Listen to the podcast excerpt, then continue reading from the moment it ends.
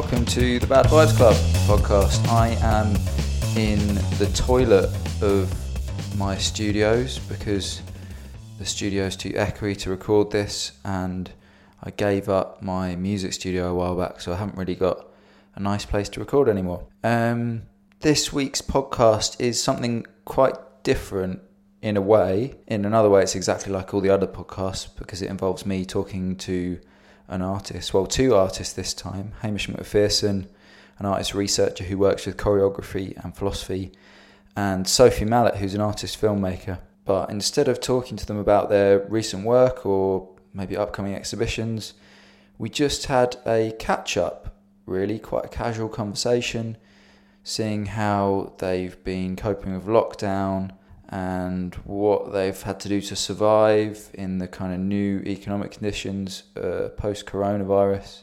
And it was really nice. It was really nice to uh, speak to them. I should explain that there's some context you might need to just understand a few comments in this podcast. One is that me, Hamish, and Sophie worked together on some workshops and performances in 2016, some at the ICA in London and at the CCA in Derry, Londonderry, which is in Northern Ireland. And two really nice French women drove us from Derry to Belfast to catch our plane home, and me and Hamish had to lay in the back of the van. And the kind of stimulus for this conversation between me, Hamish, and Sophie was that Hamish shared some photos uh, of us all in the van. The other things you need to know for this podcast are that Hamish is a visitor experience assistant at the old Royal Naval College. So that's a job he had before the lockdown, and he's just recently gone back. And Sophie is a video producer at a university and that's a job that she well she kind of tells this story but that's a job that she applied to um, just before lockdown hit and then now she does it full time oh also sophie lives with her partner derry and um, they've got a rescue dog called giallo i think uh, who's i'm looking at a picture of right now and they're a really lovely dog. So enjoy the podcast. It starts with me explaining why i wanted to do something a little bit different. I just realized that we, I obviously have done lots of podcasts, and what my favourite thing about other people's podcasts is is always the intro when people are just kind of chatting. Mm. And I thought maybe I could try and do a podcast that's just all intro, which is basically what happens when you meet up with people and you haven't seen them for a while. Mm, and you also haven't done anything. yeah. It's all intro. yeah, I don't really know if we should have a system of speaking about things or if we could just chat away. But I thought we could talk about lockdown stuff, about how we've been how we've been coping with it, and then like any like really specific corona stuff that people have been getting into. Everyone's weird beliefs about corona. I've been cultivating some weird beliefs about corona, which I'm not sure are just truth or fiction. Do you want to start off with just telling us about that before we continue with the podcast? Because we might not want to. Mm. no, not anything about 5G or anything. Oh, just God. that I, just that um, someone told me about three weeks ago that they thought that coronavirus couldn't be spread by touch, that all the research had kind of shown that none of the big coronavirus outbreaks had had anything to do with touch. They'd all been to do with people being indoors, you know, kind of all air based stuff.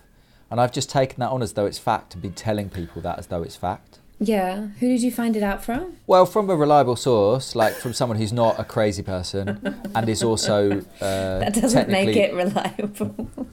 well, that's what I mean. It's not. It's not from like a paper that I read. It's not like a research paper that I read. It's just a person who's been reading a lot about it because they're vulnerable and. Yeah. But they're also probably quite good at like not being taken in by mad fake stuff. But I haven't checked it at all. I'm checking it right now. Oh, don't check it because then it's going to be wrong. It's not communicated from mouth to hand to table to hand to mouth, you mean? I'm sure there is a possibility of communication, but the person who I was speaking to said that no one had been able to prove that or do any kind of percentages on how dangerous it was. Whereas when they've been doing tests around people in the same space and like breathing and communicating the virus in that way, that's pretty confirmed and like they can tell you like it's 19 times more dangerous to be inside a building than it is to be outside a building when you're two meters away from something. You know, they've got like very specific research on that, but they just can't nail down exactly how dangerous it is. And that makes them think that it probably isn't being communicated in that way. Okay. But of course, what's happening is go on. Sophie's done some research. Yeah, I mean, I've, I've, I'm go, I'm on advisory.com. Good.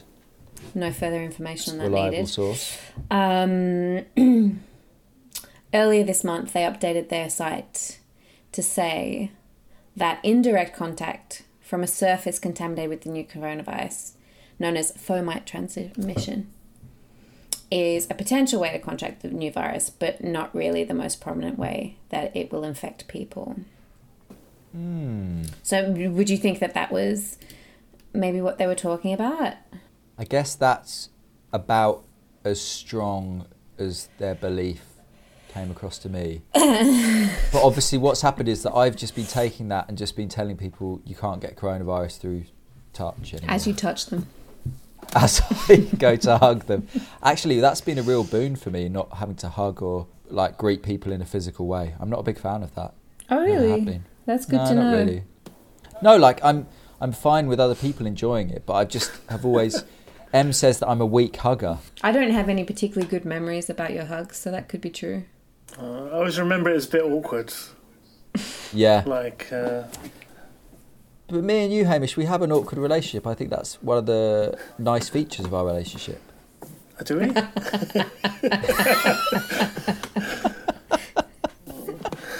Is that not a feature that you remember Um, of our relationship? no more awkward than uh, most of my other relationships. I wouldn't say. Oh well, then that's fine. That's fine by me. How have you been, Sophie? It's quite a big question, I suppose. I think it has been fine. but it's been really tough. Like, my whole life is completely different. Um, Who do you live with? A partner? yeah, I live with my partner, and we normally live with our landlord who, like, shares their time between Portugal and here, but he hasn't been doing that, so it's just us. It's a positive. Um, we have a dog now, another huge positive. Is that a Um, lockdown puppy? He's not a lockdown puppy, but Okay. he presents as a lockdown puppy. we were we were adopting him before lockdown happened, and then it just took a really long time. Uh, And he's not a puppy; he's a three-year-old um, Ah. angel. Human. He's a three-year-old human angel dog. Um, yeah, so that that that they're all like positive things, but um, kind of sucks. I would say like what I have to do for work is completely different. What were you doing before for work, and what are you doing now? Now I have a job. I have a full time job, um, working as a video producer. And before, I didn't have that job. and why has that changed? Um, money, all of the other like work disappeared. So all my freelance work and my artwork disappeared pretty much. Yeah. And um, yeah, I don't really have any intergenerational wealth or financial stability. So, but that's good. I got a job. So you know, there's lots of. Probably, if you ask me how I am, I'm probably going to focus on the negatives because that's where I'm at at the moment. But nothing's bad. Everything's fine. What about you, Hamish? What happened when you live on your own, right? I live on my own, and I, I was working. I'd sort of, um, yeah, I just got a uh, paid job last summer, working in a in a heritage site, and so I, I didn't really lose anything when lockdown came. So I was kind of lucky.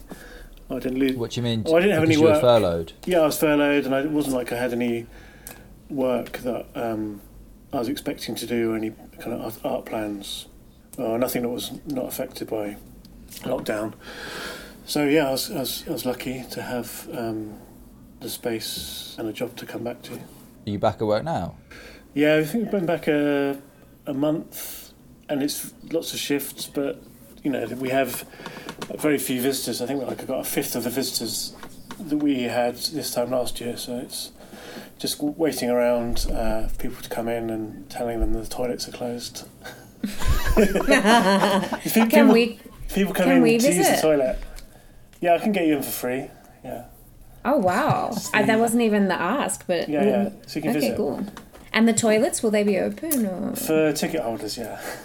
fantastic? Which I will be. So just to get into the minutiae of that, because Hmm. I was talking to Em today about how she's gonna, they're gonna go back to work, and why is it? Why is there a decision that you can't have people come in and use the toilet? Is there like a rationale behind that? Um, it's oh, I think it's just a specific part of the building, we have like one building where we've closed off. be- I think because there's lots of things to touch in it, so they haven't figured out yet a sort of a safe way to keep it cleaned. Yeah, but I think Yeah. they're gonna let people in and some kind of one-way system. But I've also got WebMD still open, and fecal oral transmission is one of the listed ways to transmit the virus. So that could be why.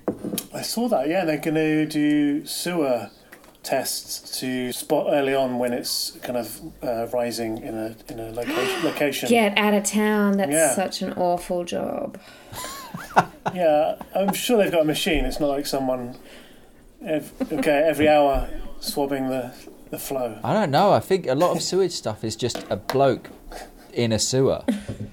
It's not like a robot. It's just like a man having to just stand in a sewer and yeah, swab. Yeah, maybe it is swabbing, Oh, or yeah. just more like scooping. It'll be scooping. It's mostly scooping. Did anyone see that Fatberg program that was on the telly a few years ago? They collected a Fatberg and then they, do you know a Fatberg's like all the baby wipes and oil and poop and stuff. And they collected a Fatberg and they found loads of drugs in it and diseases and but mainly baby wipes. Made well, not even baby wipes, like um, non-flushable like makeup removal wipes. But that was just lots of men in sewers. Mm.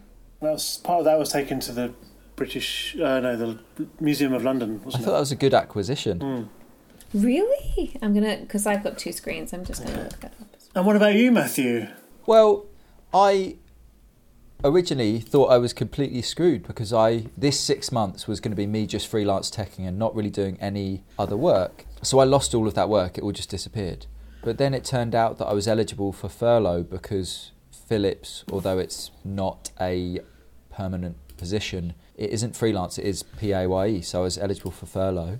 And then, of course, the oh wait, Sophie's showing us Fatberg exhibiting the monster of Whitechapel. Yeah, it's just lots of this guy. But it seems In a- like it's about him. He's not the fatberg. He's not the monster. That's so cruel. I think um, Vicky Sparks knew exactly what she was doing. You think got a so? picture of a man, Yeah. a sewage worker, underneath the, ha- the headline Fatberg exhibiting the monster at Whitechapel. He's holding a section of Fatberg in a spade. He's offering it up to the camera. They're calling it the Fatberg sometimes, and then at certain points they just say Fatberg as though it's someone's name or like the name of an animal that they've brought in. Why is Fatberg so important to you? But it's interesting about Fatberg because in that program they were basically trying to turn it into an issue of individual responsibility. So they were just imploring people not to throw these things down the toilet. But of course, Mm. the issue isn't, well, it depends how you see the issue, but the way I see it is that companies producing these things are clearly aiming them at a market of people who want or need something that can be disposable. And they clearly look like something can be thrown down the toilet. So to me, it seemed really obvious that the problem was the companies producing it rather than the individuals buying it. But no one's no one's moved to make any kind of legislation saying that things, you know, that are, look disposable should be biodegradable. Sorry, I'm really trying to read this thing on Fatbergs while you're talking. It's so rude. I'm going to close the tab. Are you guys happy Mm. with that? Yeah, Yeah, I'm happy with thank that. you. Okay. okay, we're back. You were talking about how you got furloughed. Congratulations. Yeah, got furloughed and then I got um, self-employed money as well. Oh, so this is quite a good year for you. Oh my god, it's been fucking great. I mean, kind of, but ob- obviously there's lots of stuff that isn't money based that's weird about it. But like in terms of money, I'm been incredibly lucky, and I think that's what's really confusing about this whole thing is that some people have had zero help from anyone. You know, no furlough, no self-employed help, no emergency loans, whatever. As far as I can tell, it's just pure chance. Like someone else at my work was doing an MA last year, so they didn't work so much. So even though they've worked there for 10 years or so, their furlough payments were like 50 quid a month or something crazy Oh, because last year they just didn't work very much. Or, you know, some people have worked, I can't remember how long you had to work for. You had to work for somewhere for a year, didn't you, before you Yeah. could get furlough. So then it's like if you worked somewhere for like 10 months, you just didn't get any money at all. Yeah. And that is completely insane. How did you get your job, Sophie? That seems really surprising that people were hiring at all. Yeah. Um, I applied for a part time job before the crisis. Oh, and I had my interview like just on the day of, I think like the day before lockdown. And they offered me the job, but then it took quite a while for them to figure out whether they would be able to honor it, like that offer, because they had like a hiring freeze and stuff anyway. to my great surprise and luck, they did. And then yeah, it's uh it's an educational institution, so like they're just everything they have to do is digital and through video. So all of a sudden, they needed more rather than less, and I was there to give them more. What is the footage you're editing? Is it was it filmed in lockdown or is it all stock stuff or something? Oh, it's like a red hot mix. It's yeah, it's like kind of it's like people talking into Zoom. It's like stock footage of people with masks, whatever you want. it's in there. And are you editing or no, you're producing? Producing, yeah. What does that mean? Well, pretty much the same. Okay. Usually the job's pretty cool. Usually I turn academics research into video, Oh, nice. but that's not what the job's at the moment. So I think, yeah, hopefully it would be, I think it would be really cool in the future. Whenever that future comes. and has anyone been doing any art? Me and Hamish made something together. Yeah, That's yeah, nice. we made uh, we made some art. We made like a kind of audio recording, podcasty thing, Mm-hmm. sound work. And? It was really nice to do, but that was in early lockdown when everything just Yeah. seemed like a crazy dream. Yeah, different days. Yeah. It was. Re- I don't know how you felt about it, Hamish, but I was like really excited about having all this time to make artwork. Yeah, I didn't feel an urgency, and I was kind of skeptical at the beginning of, uh, or dreading this kind of deluge of COVID lockdown related artwork, and then I went ahead and made made some myself. Um, so yeah, it felt like it was it was a good opportunity. I had a, enough energy and enough interest to sort of get get involved in something. Is that Uh, energy still there now, like further down the line? Uh, no, I think towards the end it kind of it dwindled, but which I was okay with. I've been taking photographs. That's I guess a low, Oh, yeah. low, um, low something. What's the word? Is it like an easy win? It's kind of easy thing to do, kind of tinker away at. What are the photos you'd be taking? Some of myself and some of like portraits of other people that I've met up with, taking photos of them. When did you get into photography? Because that's been a thing that you've done for a while. Um, like lot portraits, particularly, I guess. No, I don't know. I suppose it's kind of grown in alongside kind of documenting um, performance work, or but not just trying to document it in a kind of traditional way, but in, you know, in, involving, for example, say disposable cameras within the actual work. So interested in, in that. And then a couple of friends and I, we had a residency, well, a sort of self-made residency in Sardinia, and part of the time we kind of made portraits of each other just as a way, you know, two of us would make a portrait of the third one. And I sort of just inv- uh, enjoyed that, that process. So I'm kind of more interested in just, is it a way to spend time with people? Hmm. Mm. That's nice. I guess that's why I do podcasts. Sweet. Well, we, yeah, we jo- jokes about that at the beginning of this, uh, when we were setting this up about uh, subsuming all kind of friendships into work projects, or work projects being a, a mechanism for creating or sustaining friendships. I don't know how other people feel about that, but I I think I've always done that. That obviously lockdown has been this very strange bit where it's been hard to see people and you have to engineer situations anyway. But I've always done that as an artist. Is like that's a really nice way of maintaining friendship. Is like just occasionally meeting up and making work somehow. But it does feel like a strange idea making the friendship you have with someone like productive. That does seem a bit weird, but I don't know. I think I'm okay with it. Work, worked through it all there in real time. You came full circle. 360 in less than 90 seconds, I would say. What have you been, have you managed to make any art, Sophie? No, is the short answer. Yeah. I've, I'm really like, yeah, uh, I think full time work, when you're used to full time artwork, is uh, pretty brutal. Um, and that's fine. I don't feel like a lot of autonomy in it because I feel like it's a financial decision that I was kind of forced to make because of the circumstances. So that kind of deadens me a little bit. But one good thing is that before the pandemic, I was doing a lot of research into co-ops because I wanted to make uh, like an artist moving image co-op of some kind.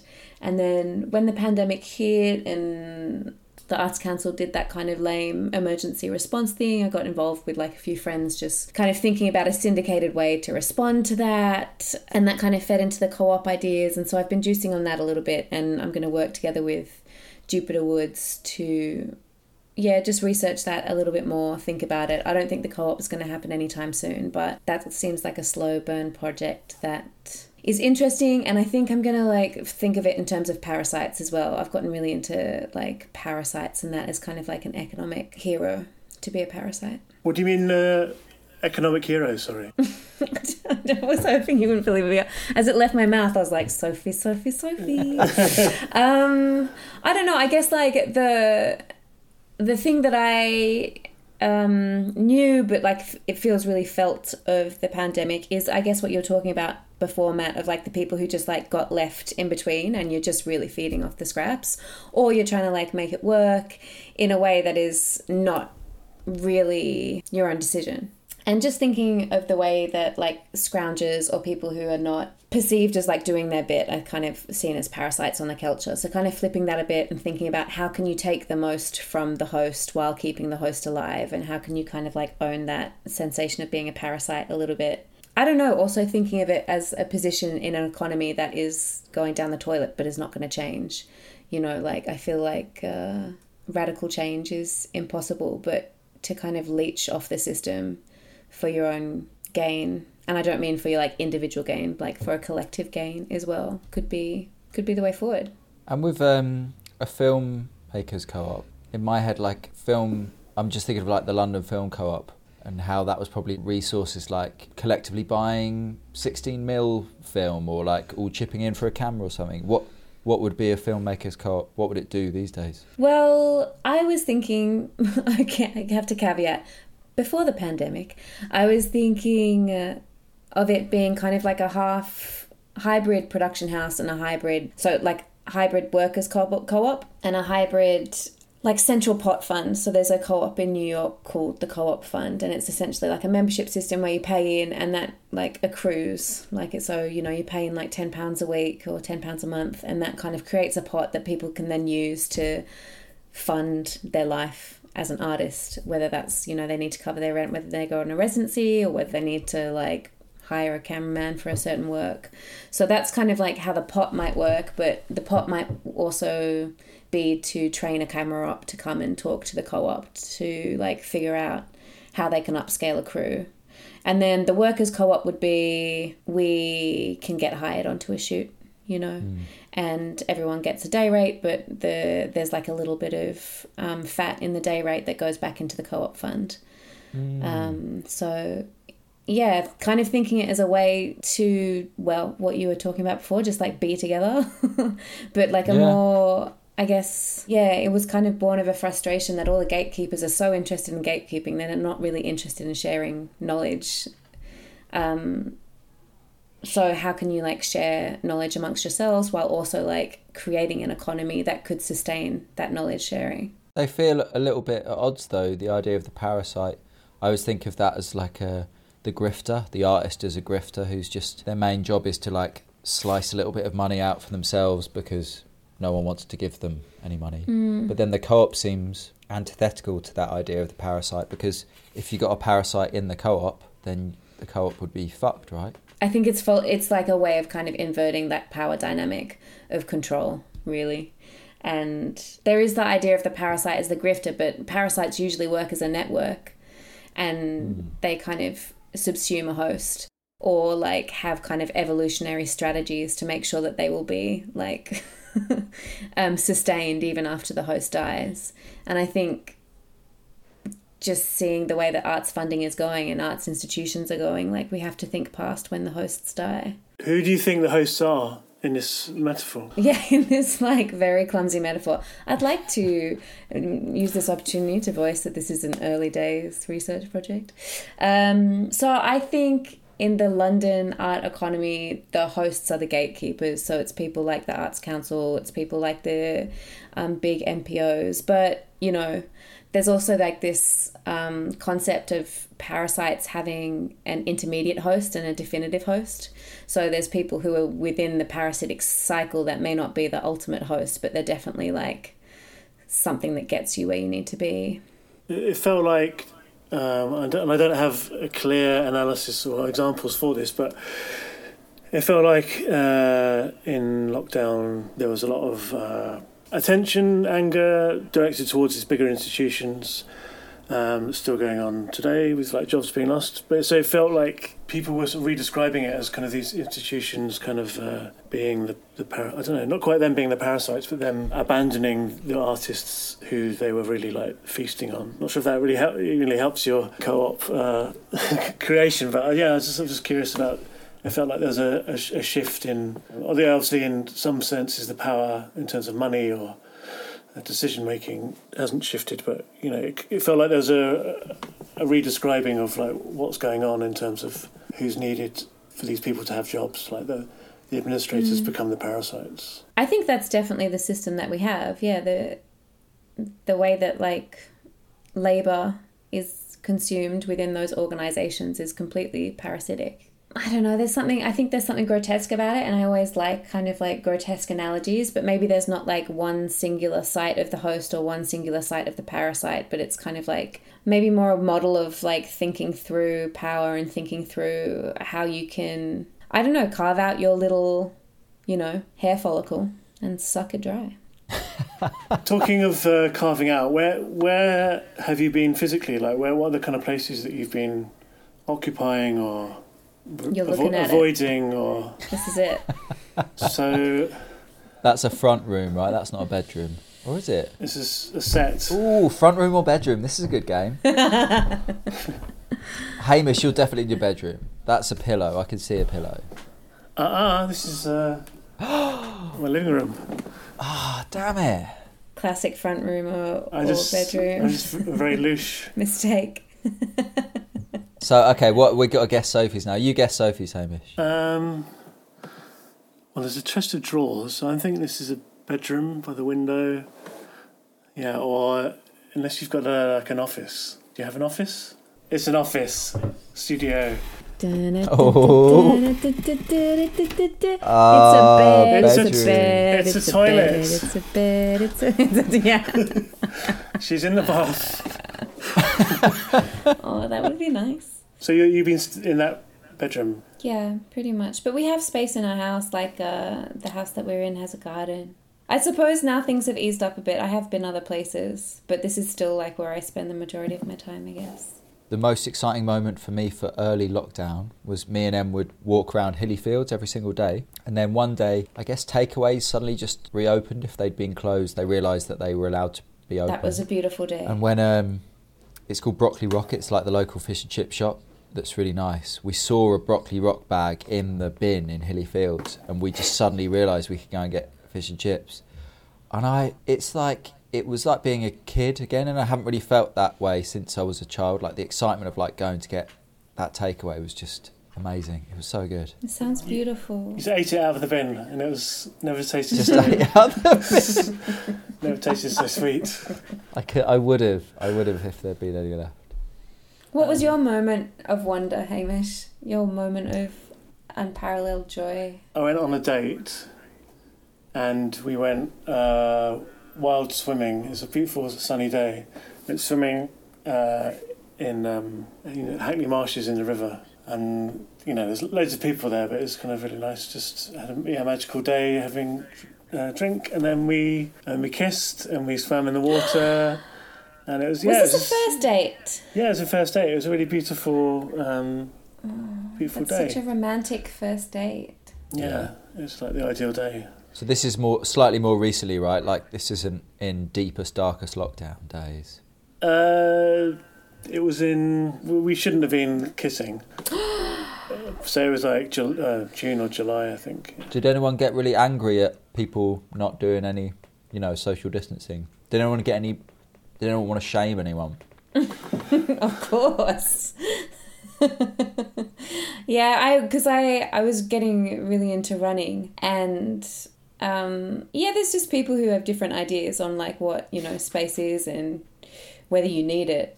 So, um, and like cyclists also, like, you know, they have a different. I just, yeah, it was like normal society, wasn't it? Like, different people have different ideas on how it should, like, be played out. So, yeah, I had lots of times where I was like, well, well I'm gonna. And then, like, the other half of me was like, oh, please don't. I got really angry at a karate school that started meeting in Hilly Fields. There's just loads of children like doing high kicks, and I was like, "This is not on at all." I was like, don't know why, but I really fixated on the karate school. They really got my goat. Did you say anything? No, of course not. That'd be insane. But like, just for like, there was a, a week where like it seemed insane that they were meeting up, and then the Yeah. next week I was just like, "That is absolutely fine." I don't know why I was so angry about it. Yeah, totally.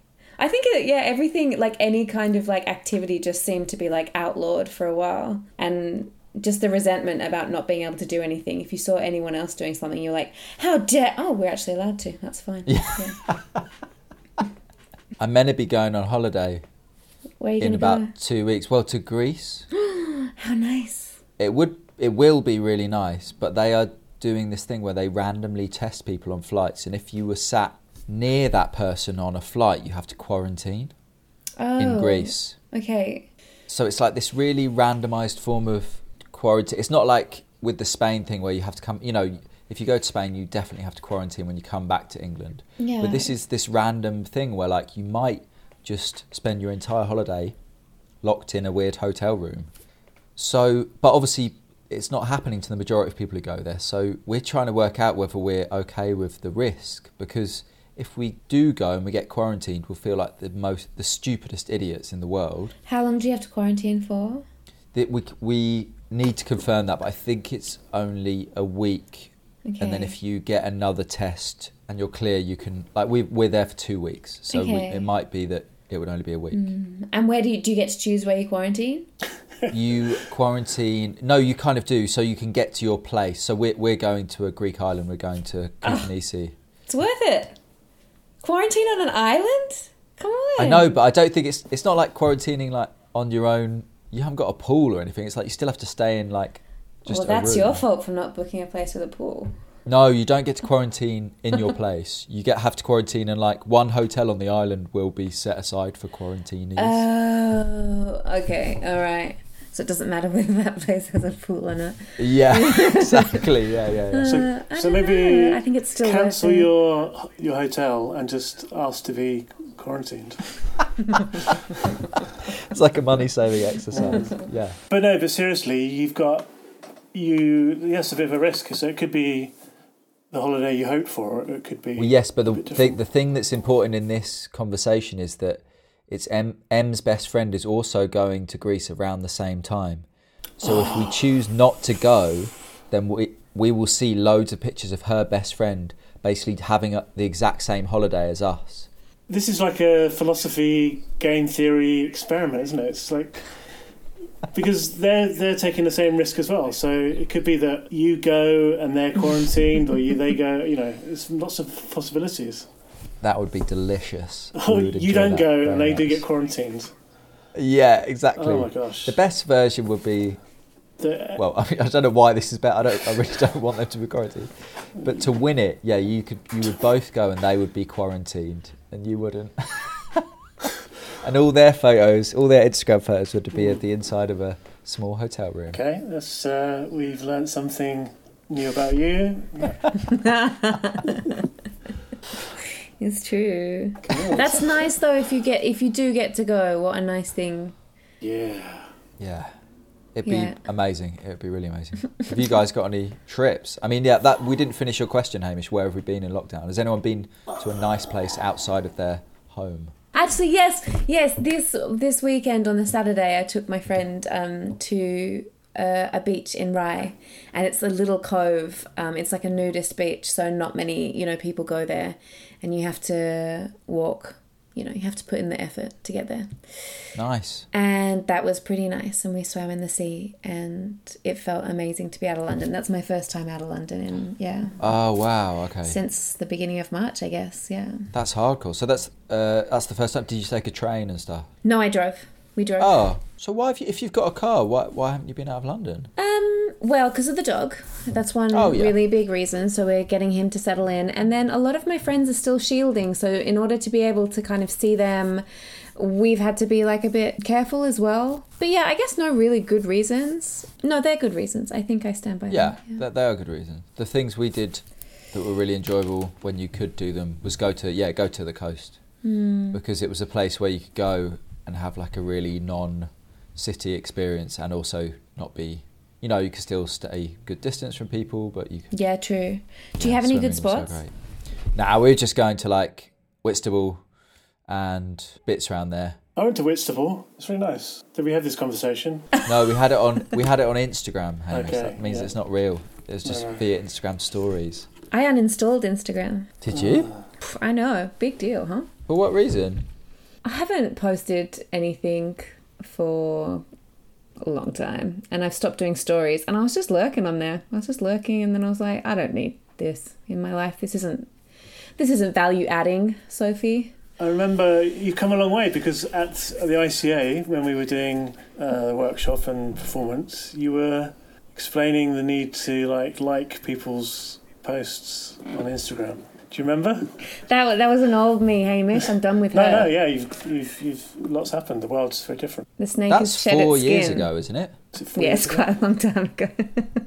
That's a long time. I mean, I love Instagram, but I don't know. Talk, talk about Instagram and CCA. I did a a takeover of the CCA Instagram for a day. Oh yeah. Just, I think uh, that's what prompted us getting in to touch, leave. wasn't it?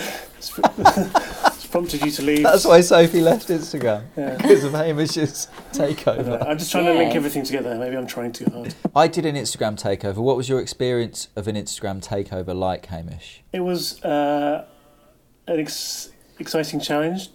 Well, it was something to do in lockdown.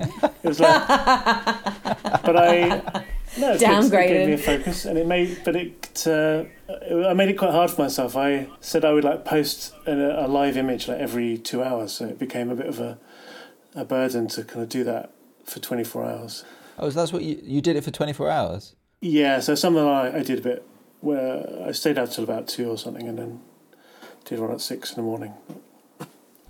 See, that's a bit more interesting. Mm, thank you. I, I thought so. Yeah, well, it is. I just put some pictures of some work up and explained it, and then I just thought this is so pointless and kind of boring for everyone involved. I don't What's know. it supposed to do in Instagram takeover? Like when when it's good, what does it? It gi- well, I guess it's supposed to give.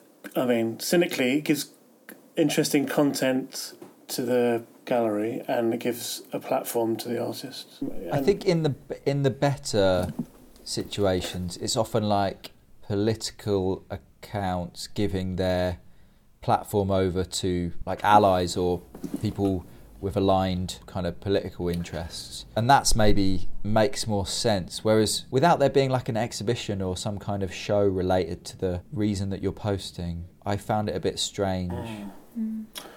Tra- tra- trapped in the uh, ca- capitalist mindset. Well, that was that was it. Yeah, that was it. It was like, what benefit am I getting? And then, Hmm. whereas yours just sounds a bit more like you set yourself a challenge and you had the time and space to do it, so you did it. Yeah, and through that, I was talking a, bit about my practice, but it wasn't. There's a bit of selling, but also just a bit of selling me. But you, the, I think a good example of what you were talking about was is it Neville Southall? The, the yes, that's what I'm thinking of. Is it, is it ex goalie from some football team? yeah, and he often has yeah takeovers from different. Football, football, football. Yeah, one of the Yeah. uh, football United. Uh, No, we need to know that in case we get asked it in a quiz. What did you play for? I'm gonna. You don't need to know that. I think it's um, it's not West Everton, West Ham. Everton. Is it? I don't know. Well, Aston Villa. I think I think it's Aston Villa. Is it Neville Southall? Did you say? Yeah, he's like a really politically engaged Twitter user, and he gives over his account to lots of different political causes, and they'll take over for a week and just tweet whatever they want. And yeah, he's really outspoken. I don't know. He's kind of interesting figure. Yeah. Best goalkeeper of his generation. So what was the team he played for? Because that's what we all want to know. Senior career, he's played for quite a lot, a lot but um, Everton is in there. Yeah, that would maybe that was his hey hey heyday. Yeah, he finished it off playing for Dagenham and Redbridge. So Dagenham and Redbridge. look, I don't know anything, but I just want to, in in case I ever get on Who Wants to Be a Millionaire, I don't want to um, fall at this at this question. So have you given up social media totally, Sophie? Well, I was never good on Twitter, so that's when I found No. like your tweets like about four months afterwards, and I was like, oh, that's a that's a sweet thing. Yeah, I think so. I think I have. You know, I've got a dog now. I don't need. Yeah, he's your audience. He is a very sympathetic audience. Yeah. Have you had a dog before, or have you Yeah. lived with a dog? Okay. Yeah. I was going to ask, have, was there any surprises of having a dog this time round? Oh yeah, he's completely different because he's a rescue dog. He um is scared of everything. Yeah, so he doesn't really like being outside, and um I just presumed all dogs like being outside, and he doesn't like going on walks. Feels very unsafe, and I just thought all dogs like going on walks. And uh, Derry bought him like some toys and stuff, and he squeaked one of them, and Jarlo just like made the tiniest little meep noise and ran into another room. So like anything to do with play is not he's not used to it at all. He finds it quite terrifying, but he's you know, he's getting more confident, but yeah, he's a giant. Everything is terrifying to him. Apart from Aw. tummy rubs. Ah, Time from what? Tummy rubs. Ah. Sammy Robs. That was such a sweet. Uh, yeah, I yeah, I don't know. It was it was really useful with the solidarity syndicate stuff to kind of be on there, and then after that, I kind of lost lost my puff a little bit. Do you want to explain that just because that is that's quite an interesting feature of lockdown? The the way that they structured the eligibility of um, the emergency response was that you had to make fifty percent of your income from art, and obviously a lot of people don't do that. So it was a bit of an unnecessary stipulation that they made.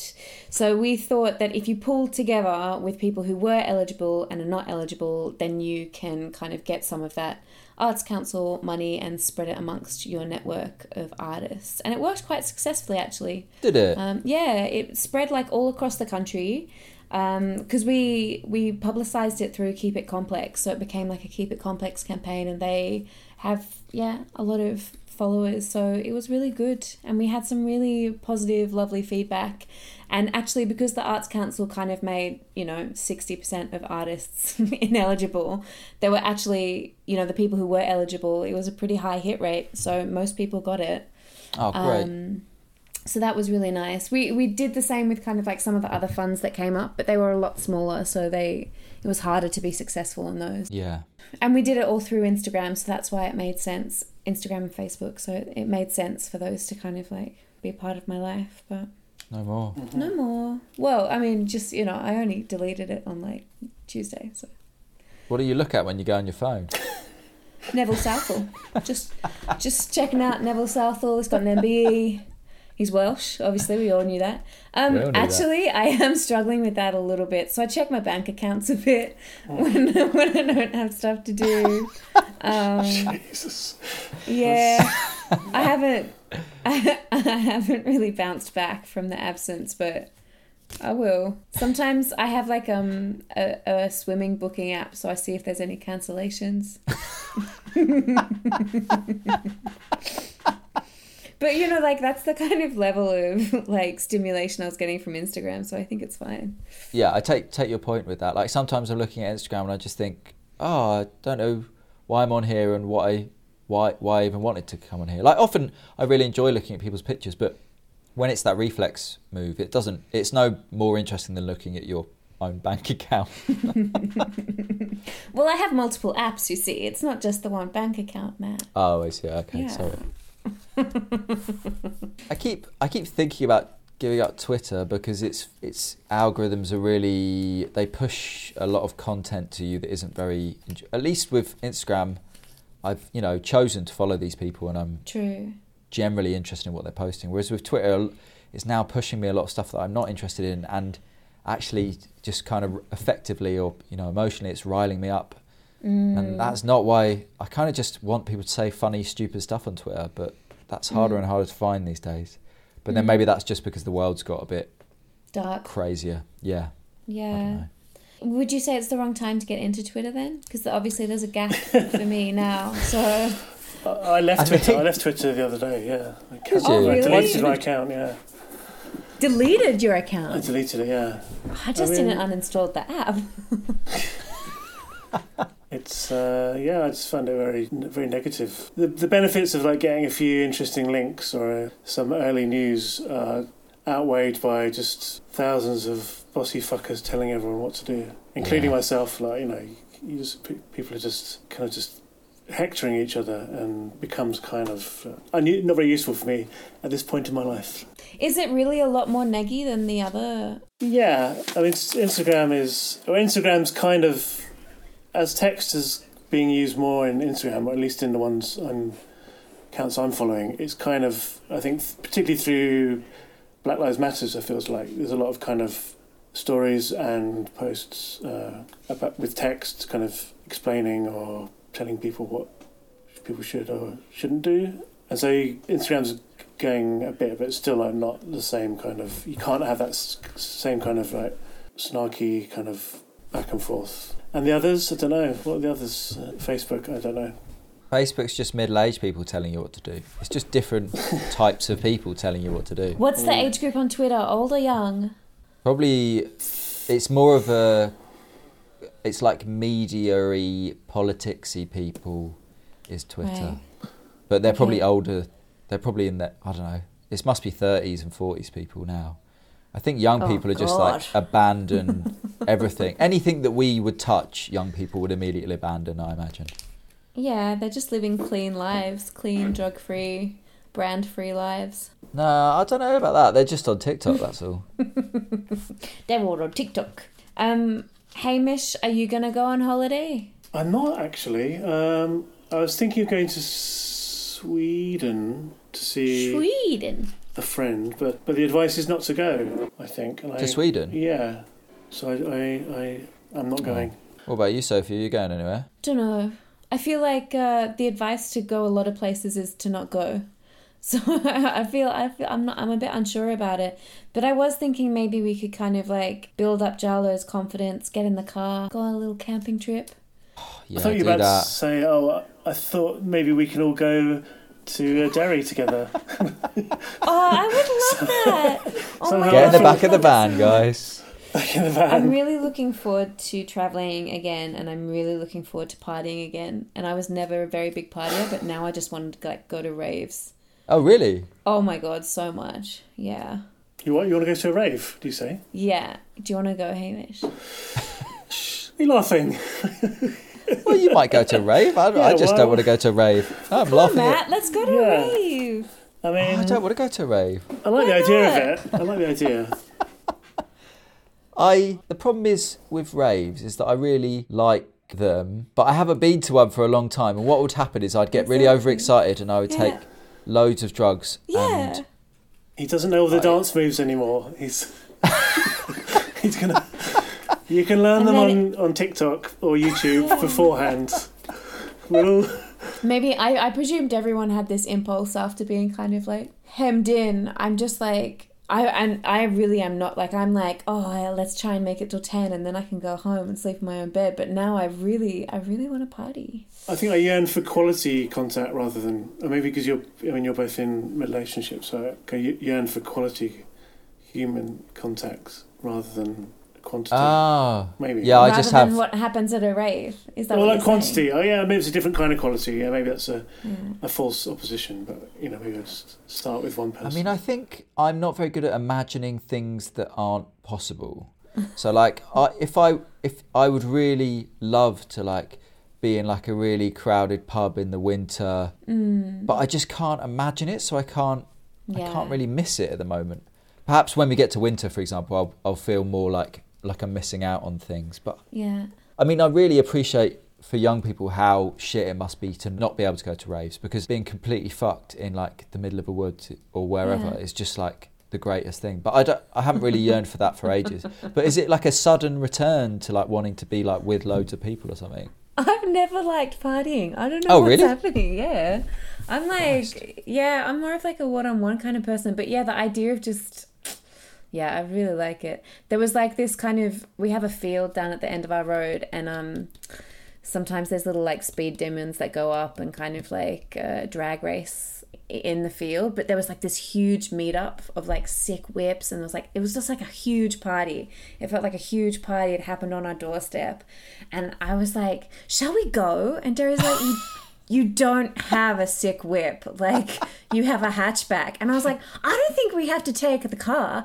I think we could just walk in. He was like, Oh my god, you're like, you've lost your dignity. Like, kind of like, I know that you don't care in front of me, but you must care in front of other people. And I was like, oh, okay, fine. We'll just stay in again, I It'd be cool. You could roll up with a, a bottle of wine and go, "Hi, we just we just moved in down the road. Wanted to." Instead, I had to just be like a window twitcher, like watching all these people have like the time of their life. And it oh, was fine. It was 2 a.m. It was too late for me. It's fine. I just imagine you guys like turning up on roller skates or something. With like a cardboard cutout of like a BMW. yeah, Derry was very much not into that idea, I have to say. He was, yeah, which is good. I think it's, yeah, that, that's fine. that's absolutely fine. Um, you were looking something up, Matt.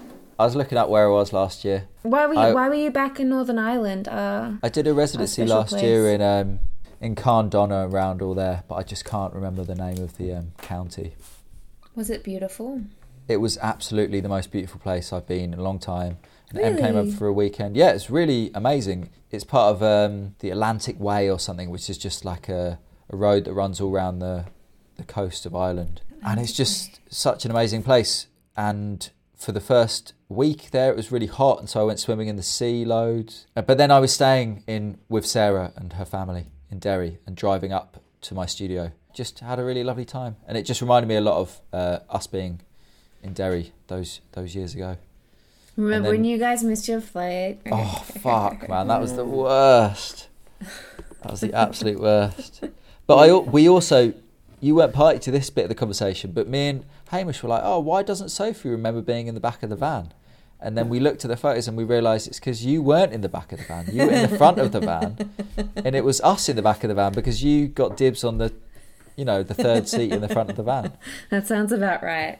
Yeah. I think I think it wasn't like a kind of shotgun situation, but just you guys were like, we would like to go in the back. I think that's Yeah. more likely. Yeah. you think?